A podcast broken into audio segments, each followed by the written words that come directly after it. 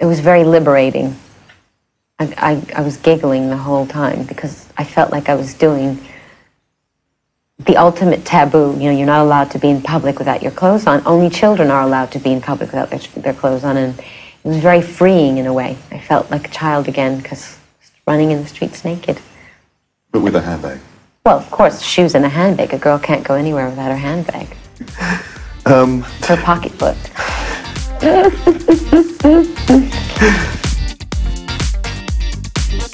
You're listening to MLBC, the Madonna podcast, taking a deeper and deeper dive into all things Madonna, past, present, and future. Hey, everybody. You're listening to the MLVC podcast. Uh, I'm Stefan, Hey, I'm Tony. and we're coming from New York City. And we're here to talk about the one, the only, the Madonna, the Queen of Pop. Otherwise known as Madame X, Madonna's coming out with a new album on June 14th, as everyone knows. In case you haven't heard, In case you haven't heard, it's uh, out on the streets. Madame X comes out June 14th, and we got the new single Medellin, which came out last Wednesday. And loving. yeah, I mean, everyone's got it on repeat. But now we've got all these other singles that are coming out in quick succession. It's very exciting. It's a good time to be a Madonna fan right now, I gotta say. Yeah, she's dropping hints, she's dropping videos. Let's talk about today's video. Oh, yeah. Oh, yes. Okay. So, yes. I love that. Well, first of all, I just love that she's being so interactive. Um, we're getting lots and lots of stuff on her. And you know that her social team is working overtime. I, I, I love that people still think Madonna is handling her social media, but um, it's a little too flawless. it's really good. And, you know, and this is the thing that we sometimes used to complain about that Madonna just didn't give us enough, you know, and she would just give us, you know, crumbs. But now we're getting, you know, full rollout and it's really Yeah. Times have changed. Madonna has caught up. She's uh, she's given it to us. Let me tell you. So she posted on her Instagram today a one minute video, and it seems like it's more of a, a continuation of the Madame X teaser that came out a week ago. Wouldn't you say? Yeah, it's a little bit of. I'm wondering exactly where the final placement of that's going to go. If this is part of whatever the future rollout of the album is going to be, or if there's again, like I've heard, possibly Netflix special, or who who knows? I, I'm not quite sure, but yeah, like this seems to have been part of that. I've named my album Madame X, and we've gotten to hear the origin story of Madame X being from Martha Graham herself. And when Madonna's wearing those long braids and she's doing all those dance moves, they're definitely inspired by Martha Graham. Martha, Martha, Martha. Yes, it's um I mean, what's the val- validity of the story of Martha Graham coming to Harlem to knock on her door? I didn't know Madonna lived in Harlem. Did you? well, I think that that was um I, yeah, I thought Madonna was Lower East Side girl. I, I didn't realize she was maybe she she squatted in Harlem for a little bit. Yeah, during I, the uh, filming of the secret video. Yes, exactly. Maybe that was it's maybe she's just started to confuse her timelines. She, she's not quite sure when things are happening. The ghost of Martha Graham visited Madonna while she was on set of the secret video and uh, gave her she. Martha Martha knocked Martha knocked on her door and presented her with a future album. Madonna's been holding on to that name for decades, and finally, she's graced us with the the, the Martha Graham gift. So the song that's playing uh, is a continuation of the song that was teased in the original teaser, but we hear more of it, and it seems kind of electronic, but mostly orchestral. A little bit of a ballad, sort of, uh, and uh, very retrospective. Madonna seems very uh, reflective on this album so far. Between Medellin, thinking back to her 17 year, and this other song that's in the background of this video, sort of talking about how she came from the Midwest. So exciting. It's all Madonna looking back on her on her former her former lives. Well, the video for Medellin premieres this Wednesday on MTV. And I have a feeling she's going to turn it out. Honestly, Uh, We've seen so many different images from the video, and you see her in a wedding dress with that cowboy hat, and that long red glove. and you see a lot of dancing. You see a lot of dancers. I love the boomerang of her doing some sort of dance with a group of people. It looks like a a very large wedding party doing some sort of I don't know if that's the chicken dance or It's definitely line so- dance. So Madonna's marrying Maluma in this video because that's the only way she's going to get to marry him. yes. And we're all going to love seeing it. Tony, did you see the clip of her? It's it resurfaced now that she, the song has premiered, but people had resurfaced the clip of when Maluma first met Madonna backstage at the VMAs last year, and it is so fascinating to just look at Madonna's gaze as Maluma is saying hello to Lenny Kravitz and whoever else is back there. Like Madonna gets up and says hello, and she is just like transfixed on him. And I, as I was watching that clip, I'm like, that was her thinking, okay, I thought I finished my album, but no, I am going to work with this guy, and we are going to release a single, and that's the end of it. Like that's what you can sort of see happening on her face. Yeah, it was almost like there was like a, a cloud above her with like a, a big stake, you know, The- just little exclamation points. salivating. She did that with Ricky Martin, but it didn't turn out so well. It didn't go that quite as well. Yeah, I think that was. Uh, I mean, it was a great song. I like that Ricky Martin song. Hey, she did it with Britney and Christina, and that turned out really well as well. but okay, so We digress. we digress. M- Medellin video on Wednesday. I think it's going to be a bit of a production. I, I I'm hoping this ushers in the new era of lots of Madonna videos. Well, May 3rd, we get a single called I Rise. Then a week later, on May 10th, we get Crave, which is her song with Swae Lee. Then we get Future. Who is that? Who is that? Who is that? I I don't know. He's a rapper. Rapper? Um, Oh, he's wow. from a band called Rae Sremmurd, which I've heard, but I don't know him specifically. On May 17th, Future is the next song that's released, and that's one with Quavo. Uh, or is it Quavo?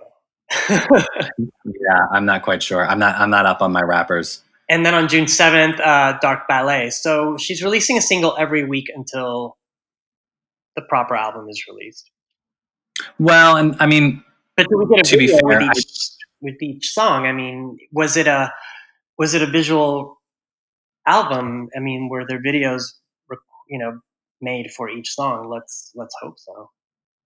I have a feeling these are just teaser singles, sort of hype singles to get us more excited. I don't necessarily think they're official singles for the album. I just think that they're little sprinklings to get us excited leading up to, which I love. I think that's a great marketing campaign. You know, uh, give us a little bit more and let us hear because again, I'm the drag queen disco song that's coming out uh, that I think she's supposed to be performing at Eurovision um, is apparently the second single, and that's not one of those four that are coming out. So What what song is that? I think that's the one. Killers who are partying. Is that the what's the Killers for a Party, Um, track six. Yes, that I believe is the song about gun violence that has the drag queens in the video and is she wanted to perform at Eurovision and they fought her on it because it's too controversial. But I think that's the official second single. So the four songs. Now again, we could be Yeah. wrong. Uh, if, if you're listening to this podcast after the fact and we have gotten it wrong, please don't heart don't hate on us. It's just We are not a breaking news podcast. W- yes, we are not a breaking news podcast. We are we are just here, here to talk about Madonna and maybe and hypothesize about what she might be doing. Hey, we've already been proven wrong, but it's been really fun, you know. Yeah, thanks, Madonna. So then we have the Billboard Awards performance. That's on May 1st. And that's going to be a performance of Medellin with Maluma. And that ought to be interesting. I I love that we've gotten some behind the scenes looks at that. If it's anything as opulent as the video, I think we're in for a treat. But I always get very nervous when she performs live on an award show. Especially in the last I- 10 years. it is and honestly i was nervous I was I was always nervous even before the Brit Awards when she took her tumble. I I have been nervous.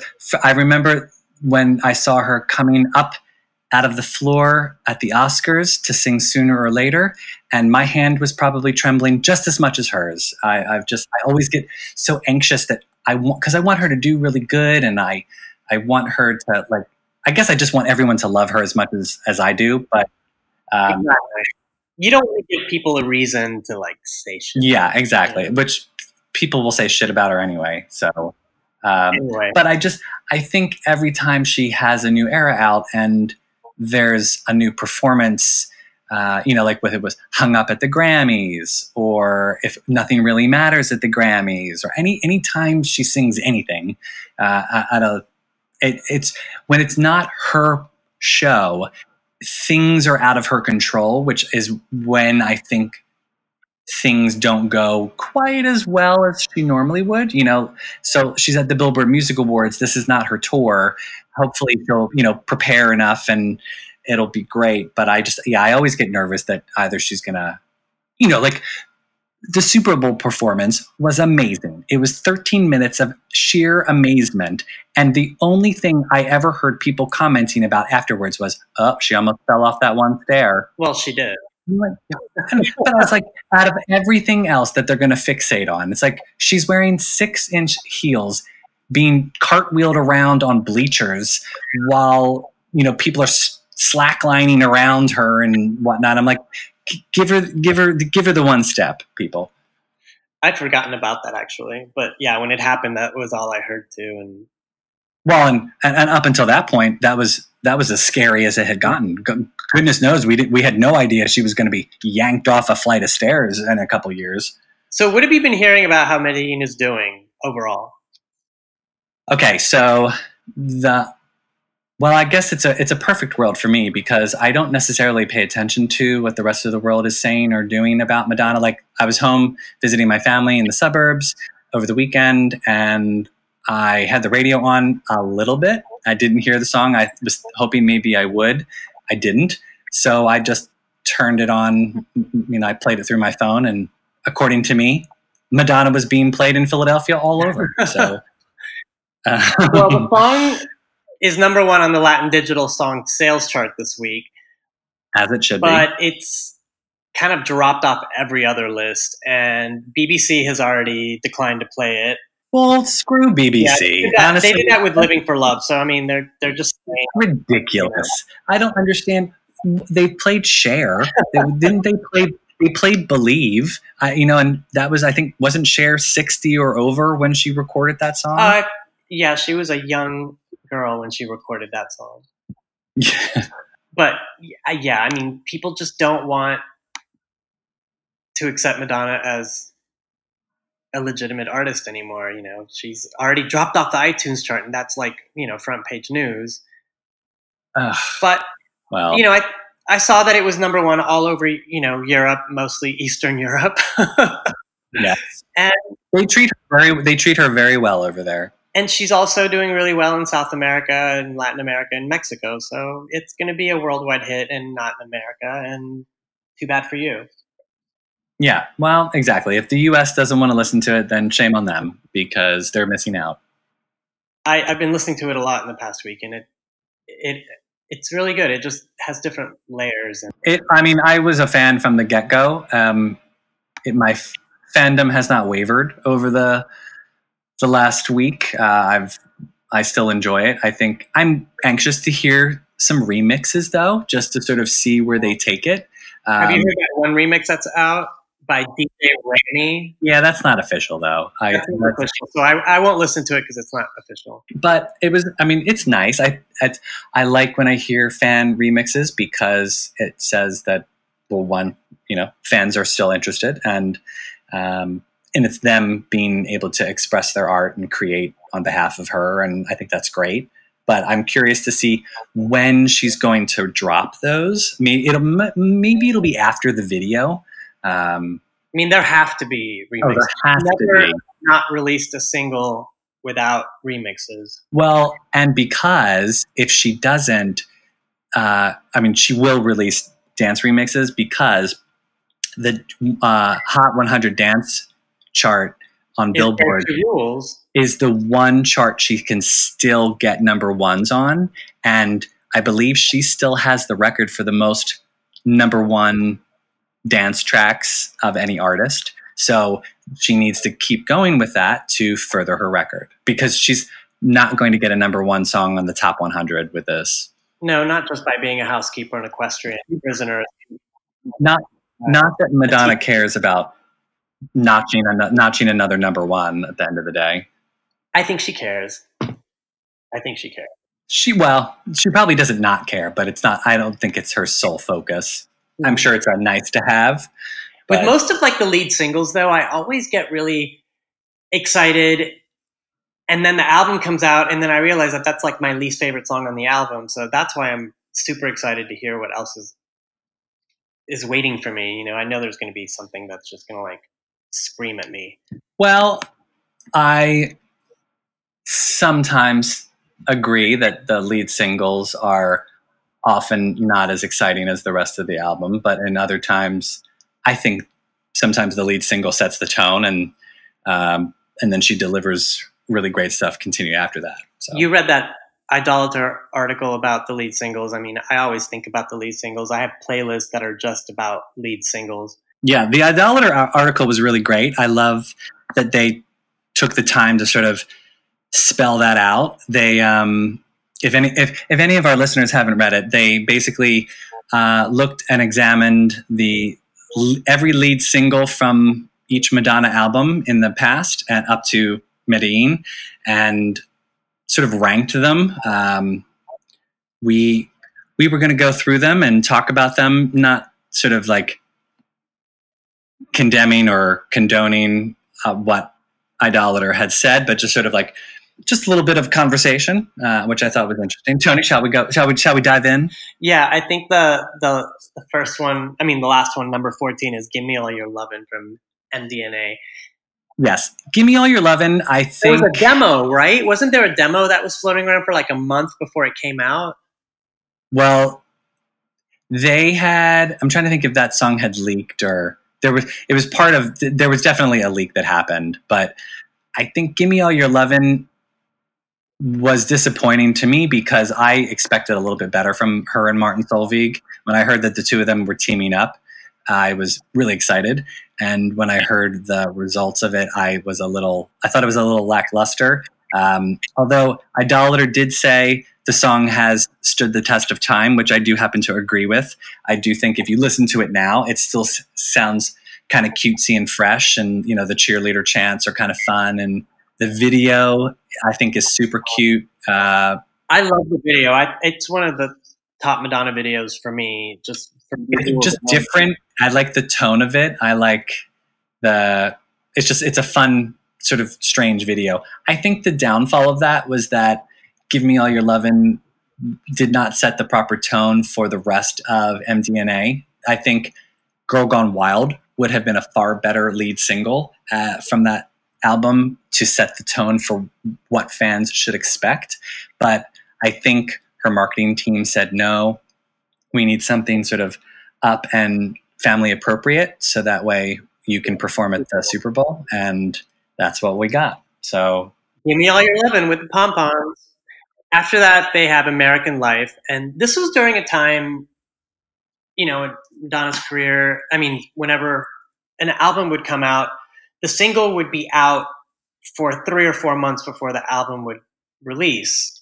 So you had like a big gap, you know, to hear the song and see the video. And American Life was one of those, but I think that hurt the album because the album is so diverse as far as sounds, and it doesn't sound like American Life, not not especially. the American Life album era was, I think, it was struck down by that single and and then the subsequent video. I remember that when they had to rework the video because they wouldn't air it because it was a little too controversial, and then they just had a video of her ta- of her singing, just her, her just her head That singing to the video. That was it was just it was it was really stupid and uh, just disappointing and i think th- it was a bad sort of first step. And also, her rapping in that song did not really do her any favors. People, all they could think about was how terrible her rap was. I, I mean, as a fan, I think it's kind of cute now, you know, that we we have sort of like a Madonna rap, and it's fun to sort of like quote that every now and again. But in terms of like a proper good rap, I, I don't know if it necessarily flies. But the first time I heard the song was completely out of context, and it was before it was released as a single. I was watching HBO, and they they had this like two minute no yeah it was like a minute 30 second uh, coming attractions for all the HBO shows like The Sopranos and Sex in the City and all that stuff. And they were playing the chorus from American Life over it because Madonna was a Warner Brothers artist and this was, you know, HBO. And I was like, oh, wow, it's the new Madonna song. This is kind of cool. But then it came out, the song came out with a context of the album concept and the video, and it just became something else. And I don't know. I like the uncensored video. I think it's great dancing. Oh, it is. It's I th- it's a great message video. But um, Idolator questioned whether the American Life era would have turned out better slash differently if she had opened that era with a different single. Uh, because there's Maybe. so many other. Yeah. You know, like nothing. If she had opened with nothing fails, uh, I mean, it would have set a very very different tone. Um, yeah, because Hollywood is just as hard and alienating as American Life you know those two songs are just you know that and nobody knows me those three songs are just like hard cold as ice you know? yeah i mean personally i also feel like the part of my disappointment for american life was that it was the first time madonna had sort of repeated herself uh, acoustically slash sonically with an album you know she had she had done the music album uh, with Mirwais, and then she did the American Life album with Mirwais, and the American Life album just sounded a little too similar. So I remember when I heard the American Life song, I was like, "This sounds just like the music album." So it, to me, it wasn't a bit of a progression, but it just felt truncated. I felt like there was more to be had. Yeah, all, all that to say, I happen to love the American Life album. Oh, it is one of the albums that I sort of listen all, all the way through. So, um, you know. So Everybody, which is the first single from Madonna, but no one knew when Everybody came out. No one was waiting for it. I mean, it was very, you know, it was very new. No one knew who Madonna was. I don't think it was until like Borderline that people were like, oh, and then you go back to Everybody. So this, yeah, I mean, I think Everybody is a is like one of the quintessential 80s Madonna tracks. I don't think it, I mean, as far as like a lead single goes, yes, it technically is the lead single from her first album, but that whole first album was sort of just like a bunch of a bunch of different singles and then they put it together so they could you know, before before EPs existed that's what they sort of did with her and um, but it's a great song I love that she's reinvented it a couple times and uh, so next we have Living for Love from Rebel Heart, which I really, really love. But we all know that Rebel mm. Heart was a nightmare. I mean, she didn't get to do yeah. what she wanted to do as far as like, you know, releasing a proper single video, performances, all that. It just all got screwed up with the leaking. So. Yeah, the leaks didn't do her any favors. The tumble at the Brit Awards didn't do her any favors. I also feel like. Well, dressing like a Toreador is not a good idea.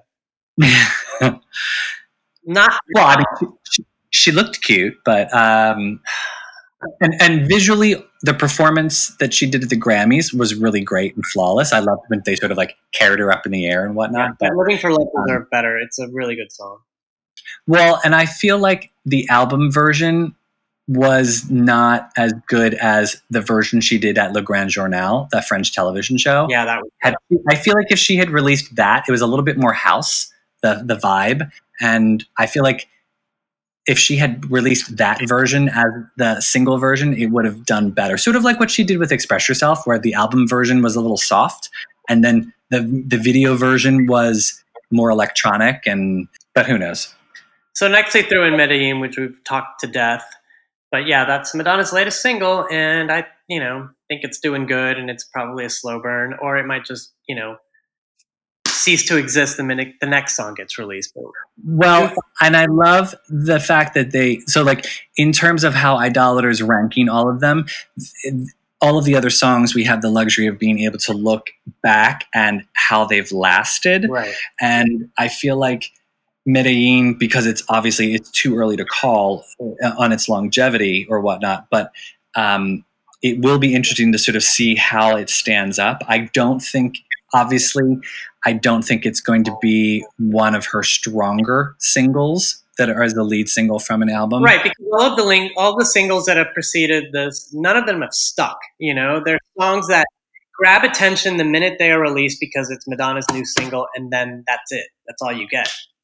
Yeah, when when you, I think the success of a lead single means the moment you hear that song, it is a definitive Madonna song for the rest of her career. And up until this point, I mean, everybody, yes, but other than that, the other songs so far, I don't think sort of hold that. And I think that also goes into the next one on Idolator's list, which is Four Minutes. I also do not think Four Minutes is a quintessential Madonna song, mostly because it sounds like a Timbaland Nelly Furtado song. Listen, And- I said it then, and I'll say it now. Four minutes is a stunt. That's all it is. Yeah. they needed they needed a way for her and Justin Timberlake to have a duet and but my problem was and always has been about this song and subsequent album that it was to me the first time Madonna took a step back as opposed to a step forward. It was the first time that she was doing something that people had done a couple years ago as opposed to leading us into the future. You know, she had sort of set such a precedence with some of the f- previous albums Mhm. and then this comes out and it sounds like something from 10 years ago which i thought was very questionable Yeah, but that year everybody was everybody was doing that. Everyone had that sound. It was really obnoxious, and you just had to had to get through it. You know. um, and then the next song they have after four minutes is like a virgin which i think oh and idolator makes sure to point out that from like a virgin on up all of the songs are sort of like so close in in terms of which one's better than the other that it's like infinitesimal differences in terms of which one's more iconic than the others which i have to agree with because from this point on all of the other lead singles it's just like powerhouse madonna songs um, The thing that I remember about Like a Virgin from being around in 1984 when it came out was that it was still like it came on the radio. It was like the new Madonna song, but they were still playing Borderline, and Borderline was actually played more than Like a Virgin. Like a Virgin didn't really become a hit until later. well i wonder if that has to do with the, the song title i mean like a virgin you know that was i think the first time madonna sort of started rocking the controversy boat Uh huh. Oh yeah, that was that was that was the first time. Yeah. yeah and to have that as you know the, the word virgin probably scared off radio a little bit but But then a couple of months later, she shows up on the first VMAs and rolls around on the floor, and boom, a star is born. yeah well they couldn't not play it that's the thing you know like they the radio didn't have a choice people wanted it so um, uh, uh, unlike like a virgin the next song on the list that idolator has is Oh. erotica which i don't know if if you know this but erotica represents the first time a lead single from madonna was not played on the radio Actually, the first time I heard it was on the radio. really Yeah, I was driving back from LA with my friend Shannon. We were driving back to Portland, Oregon, where we were going to school. And it came on the radio, and it was like I think it was an LA radio station. The Uh, guy, i was going to say they were not playing madonna in philadelphia with erotica yeah, the, the DJ announced it, and it's her new single, and it played. And the first time I heard it, I, I didn't understand it. I didn't I didn't understand what was happening, and my friend laughed the entire time. Especially in the very last part where she goes erotic. Ah. Yeah. the well the video frightened me i uh I, I had sort of i think i had just sort of gotten over seeing madonna in justify my love and i then was confronted with the the various different s- stories that she was presenting from the sex book and that was the behind the scenes video that they shot and cobbled together for the erotica video and i just remember thinking what on earth is she doing and it uh, now I love that song. I, I love that album, and I love that era. But Mhm. at the moment that it was coming out, I was petrified. I, I was like, Madonna has gone off the deep end. What is she doing? Her, her career is over.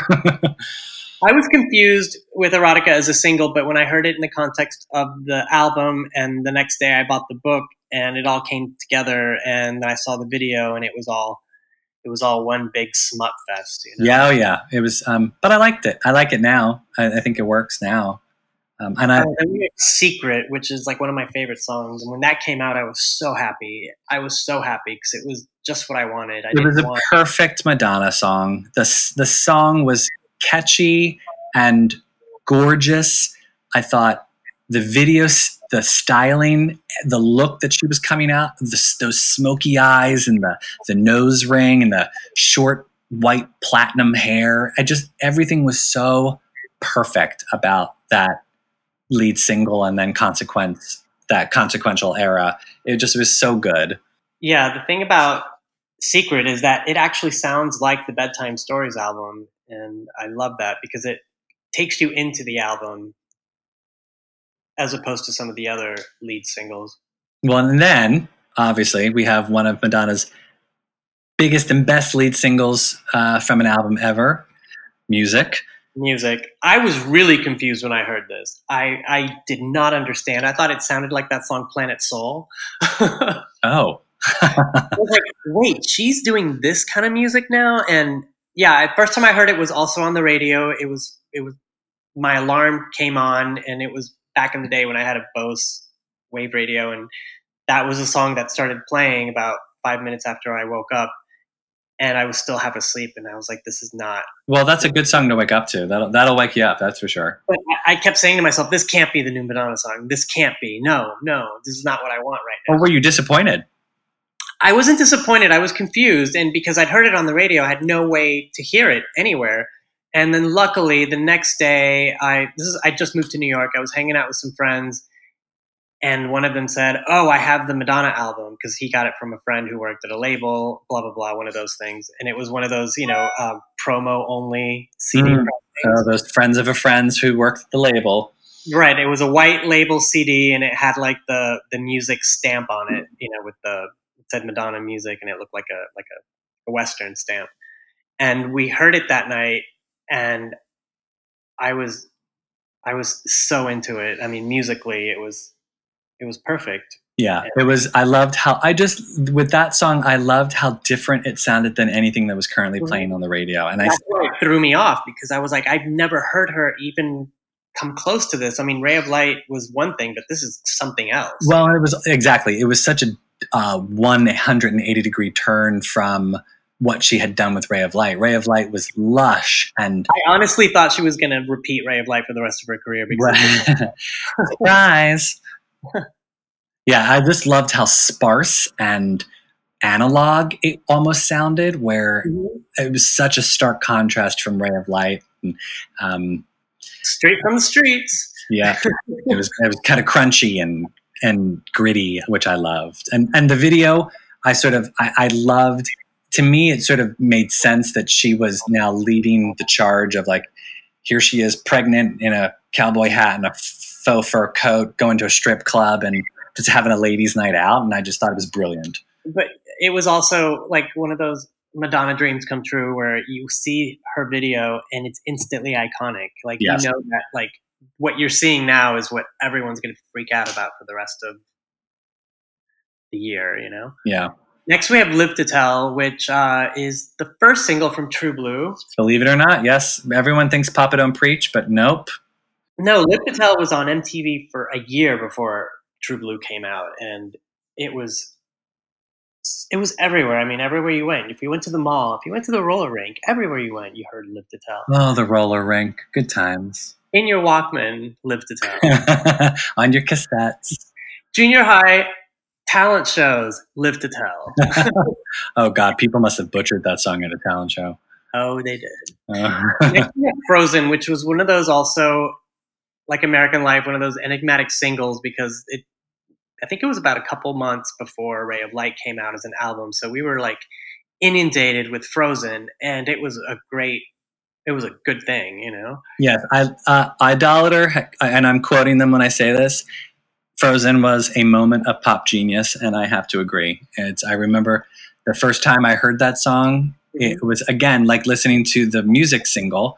It was Right. like, what is she doing with this? What it, it, it didn't sound like anything that was currently out on the radio. It was orchestral but electronic, and just all of the way that William Orbit had the sounds bouncing around and the clangs and the crashes. The only reason it was being played on the radio was because it was Madonna. Otherwise, that kind of music was not on the radio. No, but I love that it ushered in Veronica Electronica into the Madonna story and the Yeah, video. for that remix album that she talked about in the uh, Frozen behind the scenes special on MTV. on the desert with Kurt Loder. Yeah, she's like, I have a remix album coming out called Veronica Electronica. Really? Yeah. Where is it But- lost in the desert?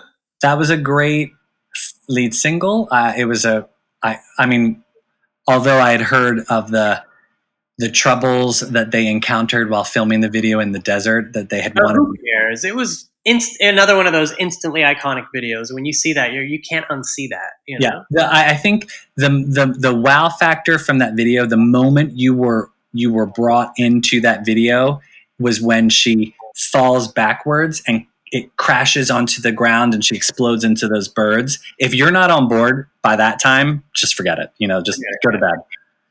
So, speaking of going to bed, we got Hung Up next. Hung Up is one of those songs that when it came out and you're in the middle of it, it's amazing. Now, I kind of don't want to listen to it again. I remember hearing. Well, so I love "Hung Up." I thought "Hung Up" was great. I love that she It was one of those singles that like in, in, incited excitement. Yes, there was a there's a nice energy to it. I like that. I mean, it's a catchy ass chorus. I I love that she was able to get ABBA to lend her their song to sample because they had never done that up until that point. And I, I think if you watch the video, the video again is iconic Madonna. Her in Yeah. that her in that pink leotard with that boombox in the rehearsal studio is brilliant. Yeah, she could use a burger though. Oh, she's skinny there. Yeah, yeah, yeah. And last but not least, number one, Like a Prayer. Uh-huh. Yes, obviously, I think um, it stands the test of time and has become one of Madonna's long-standing go-to songs when she wants to be serious and meaningful. You know, like if she wants to be serious, she whips out like a prayer, and then you know Madonna's serious. this is so iconic to me because I remember when this was happening, and all we'd known of Madonna in the last three years was that shock white hairdo, True Blue, You Can Dance, Who's That, Who's that girl? And it became she became a caricature of herself, and you know she was a pop bimbo Madonna singing these dance songs, and we loved her, and she was funny, and she you know made jokes and blah blah blah. Next thing you know, like a prayer comes out, and it's like, whoa, she's serious. Yeah. yes. Well, and you know, it was uh it's an iconic song of hers. I think, you know, it and as we were saying before, it set the proper tone for the rest of the album when you heard like a prayer. Everything else that followed after that, from Express Yourself to Cherish to Oh Father to Keep It Together, all of those subsequent singles all sounded cohesive. It was it made sense. It was a proper lead single that sort of set the tone for the rest of the album. Whereas like some of her other singles have not done that. You know, she she releases like "Give Me All Your Lovin'." If if you heard that song, and as we did before the rest of the album, you would never know. You would never know that "Girl Gone Wild" was going to come out, or that "Gang Bang" was going to come out of that. You know, like like a prayer. It just flowed. It made sense. Um, Yeah, case in point, the singles from Rebel Heart, none of them sounded cohesive. that was a little all over the place. Yeah. they were good singles. They just belonged in different records. Yes. Um, well, and so then um, Idolator does stress that they were excluding one very important lead single, which was Vogue. Uh, the reason they say is because uh, I'm Breathless is not a technical Madonna album. And I, okay.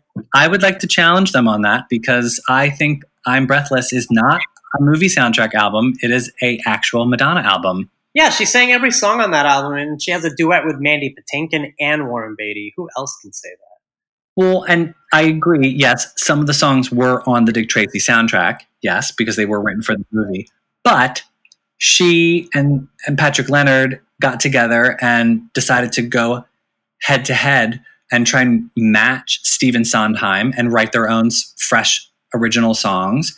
And um, and I love that they did that. And then Vogue sort of just was like burbling around, and they were going to use it as a B side. And the record company, very smartly, as we all know, decided no, you have, you have to use this as the first single. And thank God she did. And She built a whole tour around it. and I would, I mean, I I would venture to say that Vogue almost usurps like a prayer a little bit in terms of iconic Madonna. I mean, it's, I think it's by like a, a smidge. It Well, at the time, it was just assumed that every song that she came out with was going to be a big pop hit. It was just another one. You know what I mean? Yeah.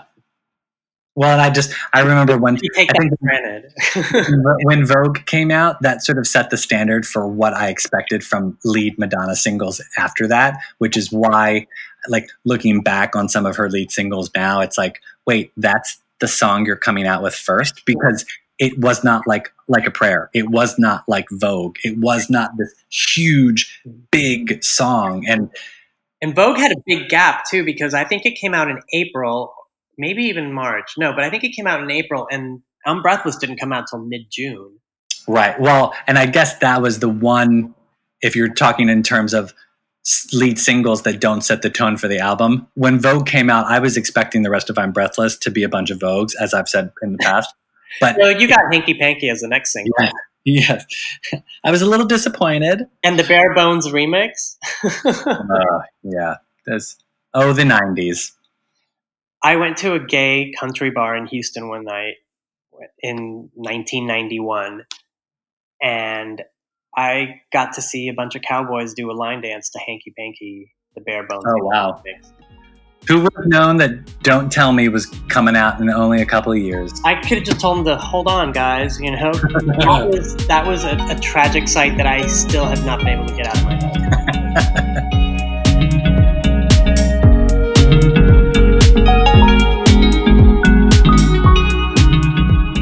All right, Tony. So I've been getting a lot of feedback from Instagram and Twitter and Facebook. People have been asking, what's your Madonna journey? And I know I have one. I know you have one. I think everyone who's a Madonna fan has a Madonna journey. So I'd like to start a new segment on our podcast called What's Your Madonna Journey? well, our Madonna journeys are probably going to have to be stretched out over several episodes because this shit can get very deep. Yes. Deep. Yes. We cannot, we, one cannot tell their entire Madonna journey in one small little podcast episode. No, I don't think so. Especially when I feel like a new journey begins with each new era. Yes, I agree. I would agree with that. Well, so you kick us off, Tony. Tony, what's your Madonna journey? I distinctly remember I grew up in Houston, Texas, so this was in 1983. It must have been the I think it was the summer, and I'm driving with my mother in her car and listening to the radio and driving down Wilcrest. I'll, I won't forget that. The song comes on the radio, and it's Borderline, and it just kind of like goes through me and you know, as a kid, I listened to music very intently, and you know, I definitely had favorite songs, but I didn't really have favorite artists at that time. And yeah, this song just like just really struck me. I I loved the voice. It was the voice, and it also sounded very different. So then the song's over, and the guy's like, "That's Madonna. She's new," and that was it. Every every time I heard her name, I sought it out you know whatever they were talking about whether it was her song or her video and i think lucky star was the next thing that was all over mtv and yeah i mean from from then on mtv was your go-to place for madonna. So i kind of just followed that. I i remember someone gave me the like a virgin album for my birthday the next year. And then you know i had no excuse. I mean i had someone gave me a madonna album. I had to listen to it all the time. after that, you know, I was really into uh, like new wave and guitar rock and things like that. So I didn't really think about Madonna again until True Blue. And I noticed that it was mostly girls at my school that were really into True Blue and they knew every song. And so I kind of like dialed it back because it just didn't seem kosher to be like running around screaming Jimmy Jimmy like the girl. Mhm. But I was lucky enough to go to the Who's That Girl tour at the Astrodome with my friend Sister Dory. Just because I was hanging out with them that summer and something happened and they said, Yeah, do you want to go? And the parents drove us. It was this whole thing and it was amazing. And it was the Astrodome and it was huge and we were nowhere near. But I think, I mean, I understand now why it was staged the way it was because she was doing arenas. So a bare black stage with her just in the middle running back and forth is perfect if you're, you know, 20 miles, 50 miles away, you know? So that was an incredible show. I mean, it was nonstop energy and I was really into her, but I wasn't into the hair. By the time You Can Dance came out, I was kind of like just over it. You know, I was onto other stuff. I was, you know, into the Smiths and Darkness and oh, serious. yeah, no, I didn't want to hear it. I mean, as frivolous as I got was probably Erasure 12 inch remixes, but Hmm. And then Like a Prayer starts. I see the video. Actually, no, it was before that. They had this long, drawn out two week tease to the Pepsi commercial. Yeah. And it was those commercials with like the Aborigine walking through the outback and he's just looking for a TV so he can see the Madonna commercial, which is Right. I think I remember them saying, wherever you are, whatever Yeah. you're doing, make sure that you watch. And I didn't watch the Cosby Show, so I was like, great, I have to watch the Cosby Show now to see this Madonna commercial. And I watched it. And I was so in love with it. And this is the song taken out of context. It's the first time I'm hearing the song, and it's her just dancing around, singing about like a prayer, and it didn't mean anything. It was fluffy, it was pop, it was cute, and it was Pepsi, and it just meant Madonna was Michael Jackson to me. That's all. Mm-hmm. You know? Absolutely. Yep. it meant she is that big now. She is Michael Jackson. Suck it, Michael Jackson. Suck it. Well, he would. Oh. So then the next day, the Like a Prayer video premieres on MTV. I remember coming home from school. I recorded it on timer. I just learned how to do that. I was so proud of myself. And I watched the Like a Prayer video and I freaked the fuck out. It was so good and it was so edgy at, for me, you know, as a 15, 16 year old. And I just couldn't believe it. And then it just, that was, that just led you right into everything that came, you know, after, you know, the Like Prayer, Express Yourself, which just took a sharp left turn, took you in another place and then the Blonde Ambition tour is announced, and you know Vogue is released, and I go to that concert with my three best friends, and I I can't believe what I'm seeing. I think we had like 13th row. I think the tickets were like forty dollars, forty. oh my God, imagine. And this was at the Summit in Houston. It was the first U.S. show after the rainy debacle in Japan. Mhm. put on your boat costume and that's your costume for the night. I'm not in the mood for Eskimos on ice. So yeah, like she said in Truth or Dare, this was the first show that they did in full costume and it was it was amazing. She had that big ornate cross during like a prayer and she was swinging around and it hit her in the face and gave her a bruise right above her eyebrow and you got to see it on the big video screen. It was very exciting. Hmm. So yeah, that's the first part of my Madonna journey. Um, it gets it gets good, but this, this is how it started. All right, Stefan, you tell us what's your Madonna journey. What's my Madonna journey? Uh, well, I my very first introduction to Madonna was a, a girl in my fifth grade class. Uh, she had a birthday party, and it was around the time when kissing parties were becoming very popular. And they've always been popular. right, of course. Well, no, they were becoming popular to our age group at the Oh, time. Yeah, So, um, at all the birthday at random birthday parties, you know, it was always like um, spin the bottle or seven minutes in heaven, what have you will. But for um, this girl's uh, birthday party, all the parents had told her parents that they didn't want us to be making out with each other. So her parents had to chaperone the party, and the form of entertainment to take over for the kissing was for them to let us watch a video on their Betamax, and the video was Madonna's Virgin Tour.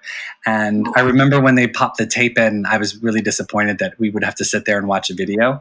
But the the opening to the the Virgin Tour came on where it's you know like I went to New York and I had a dream and that started and I was like, who is this blonde woman and where is she why is she talking in this strange voice? And then Dress You Up starts and she comes out with that coat and the purple skirt and those leotards and the hair scrunchies and the bedangled jewels and her jelly bracelets. And I was just like, I was mesmerized. I just remember just being transfixed the entire time, and I had no idea who she was, and I'd never heard any of these songs before. I, I never really listened to the radio as a young kid, and um, and then at the very end, they sort of bookend the Virgin Tour video with more of her in that black and white footage with the blonde hair, and it ends with her. They loop her laughing over and over and over again. It's just her laughing, laughing, laughing for like a minute straight. And my, one of my best friends, Jennifer, and I, we were listening to her laugh, and it just tickled us so much. And we just started like laughing uncontrollably because Madonna was laughing. And I was on board with Madonna ever since. And I remember it, I guess, because of like when video releases came out, it was right around the time that the Who's That Girl soundtrack had just come out. Mm-hmm. And um, my grandmother had taken me to like well, it wasn't Walmart because I don't think we had Walmart at the time, but had taken me to like one of those discount stores and said you can buy whatever album you want. And I ran and got the Who's That Girl album, and that was my very first Madonna cassette that I ever owned was Who's That Girl.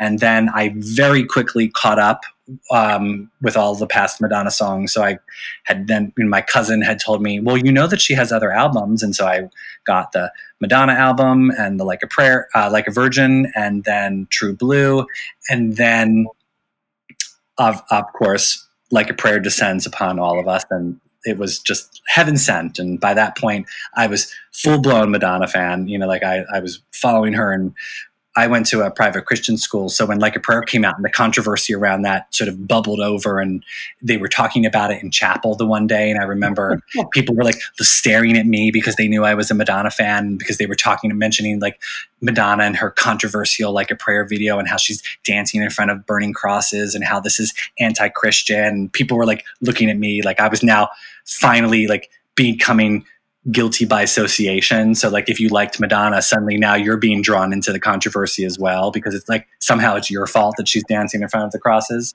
Um, but yeah, and then when Vogue hit the scene uh, in 1990, I mean it was every hour on the hour on the radio in Philadelphia, and I was obsessed with that song and dancing. I was voguing anywhere that I could vogue whenever that song would come on, and um, I too went to the Blonde Ambition tour, uh, but unlike yourself, I was ch- super cheap seats up in the back. I mean, we were like third third level at the Spectrum in Philadelphia. I mean, uh, she looked like this little blonde ant running around on stage, and I the only way I could see her was up close was the screens, obviously, but we also brought we brought binoculars. And I remember, um, so my mom and my friend Jennifer's mom chaperoned us to the to the show. We were so nervous because at that point in the tour, that was around the time when she was having the throat problems, and which she alludes to in the Truth or Dare documentary, and she was talking about how she had to cancel shows. And so we had, she was performing three nights back to back in Philadelphia. I am always so stunned that she was doing back to back shows. Like she was doing the 15th, 16th, and 17th in Philadelphia. We bought the 16th because that's my birthday. And but she canceled the 15th and we were so relieved we didn't buy the 15th because we were like well should we get the first night we're like no let's go on my birthday it'll be a great birthday gift and she canceled the 15th and they didn't know if she was going to do the 16th either because her throat was acting up so we were literally driving down to the spectrum then at like an hour before the show listening to the radio and they were literally just saying well it's still on for all we know. But um, and then she came on, she performed, and um, yeah, it was. I just I, I just remember what a amazing experience the Blonde Ambition tour was, and um, I bought that Blonde Ambition T-shirt with her from the Express Yourself video, where she's sort of naked and looking over her Mhm. over over her shoulder or whatnot, and I wore that T-shirt nonstop every day almost. But um, yeah, that was that's the beginning of my Madonna journey. But as you said, there is so much more still to come. Well, I think we've got a lot to cover on our next episode. When you join us, we will have seen the Medellin video, and we will probably have more information because this woman keeps giving you stuff every day. yes, it's uh, she's she's been very giving. Thank you, Madonna. We appreciate it. You know what I forgot to mention earlier when we were talking about Madame X is we were talking about the merch last time, and I discovered that the merch sold on shopuk.madonna.com is a little bit different.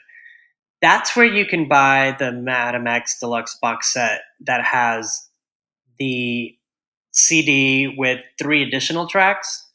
Oh yes, And you can also buy the Madame X Deluxe 2 CD with the three additional tracks on its own, which I didn't see until it was too late. You can also buy the cassette from this website as well. But the and did you get did you get the box set? yes, I did. I got the box set because I didn't scroll down long enough to see that I could just buy the CD. So now I'm stuck with a bunch of stuff. Did you get any other Madame X merch? nope, that's it. Oh, you didn't. I got a T-shirt. So, in the box set edition, there are three additional songs. One is called Funana. Another one is called Back That Up to the Beat, which I think you told me was rumored to be Pharrell. Yes, yes. I've Madonna fans cheered when they heard that she was releasing "Back That Up to the Beat" because yes, that was a song she did with Pharrell for the Hard Candy session, and it's finally getting. I hope they reworked it though. I, I mean, the demo is nice, but I uh, I'm hoping that they sort of make it a little bit more current. And then the last extra track is called Ciao Bella, which just scares me. Scares me. Oh, see, I think that sounds cute. I have a feeling that because when I think of like unreleased tracks, like bonus tracks or whatever, I think of things like um, "Ring My Bell" that came off of what album did that come off of? I like I like Ring My Bell. I like "Ring My Bell," and that's what I think in terms of, or like um, "Beautiful Killer," you know, off of MDNA. Or that should be a, an album. Those are like Beautiful Scars. Yes, beautiful scars, exactly. Like those are like unreleased additional bonus tracks that I'm I'm happy with. And when I saw Ciao Bella, I, that's what I thought of. I, I, I heard when I saw Ciao Bella, I thought ring my bell. Or Cyber Raga. We'll see. Oh, yeah, well, or or well, or has to be, and has to be is probably one of my favorite all time Madonna songs ever. I Me love. too. Has to I love that song, and it's hard to find. I mean, I have it on my CD, of course, but I don't have it on digital or. No, well, yeah, I don't. I well, exactly. Her, the Spotify and iTunes need to get their shit together. Their back catalog is a mess with her, and I really would love for them to clean that up. Yeah, especially you know, the thing with iTunes is that she came out with all these special editions for her earlier albums, so they need to they need to honor that. Yeah. But yeah, I love. it Has to be. I think it has to be is. It's just such a beautiful song, and sonically, it's so interesting and intriguing. And I understand why they didn't put it on Ray of Light, but I still love it anyway. this is why I want a box set, so all these songs can appear and live in one place. Well, and now you have it. No, I mean like a, a career spanning box set. Oh well, you know what? I bet you that will be her next. The the next offering that we get uh, from her will probably be uh, a big box set, and then I mean, you know, they they've already built the foundation for it because there was supposed to be one released. I think after American Life or before. There was a project. There was a. I, I don't know the timeline, but there was a box set project that just got shelved.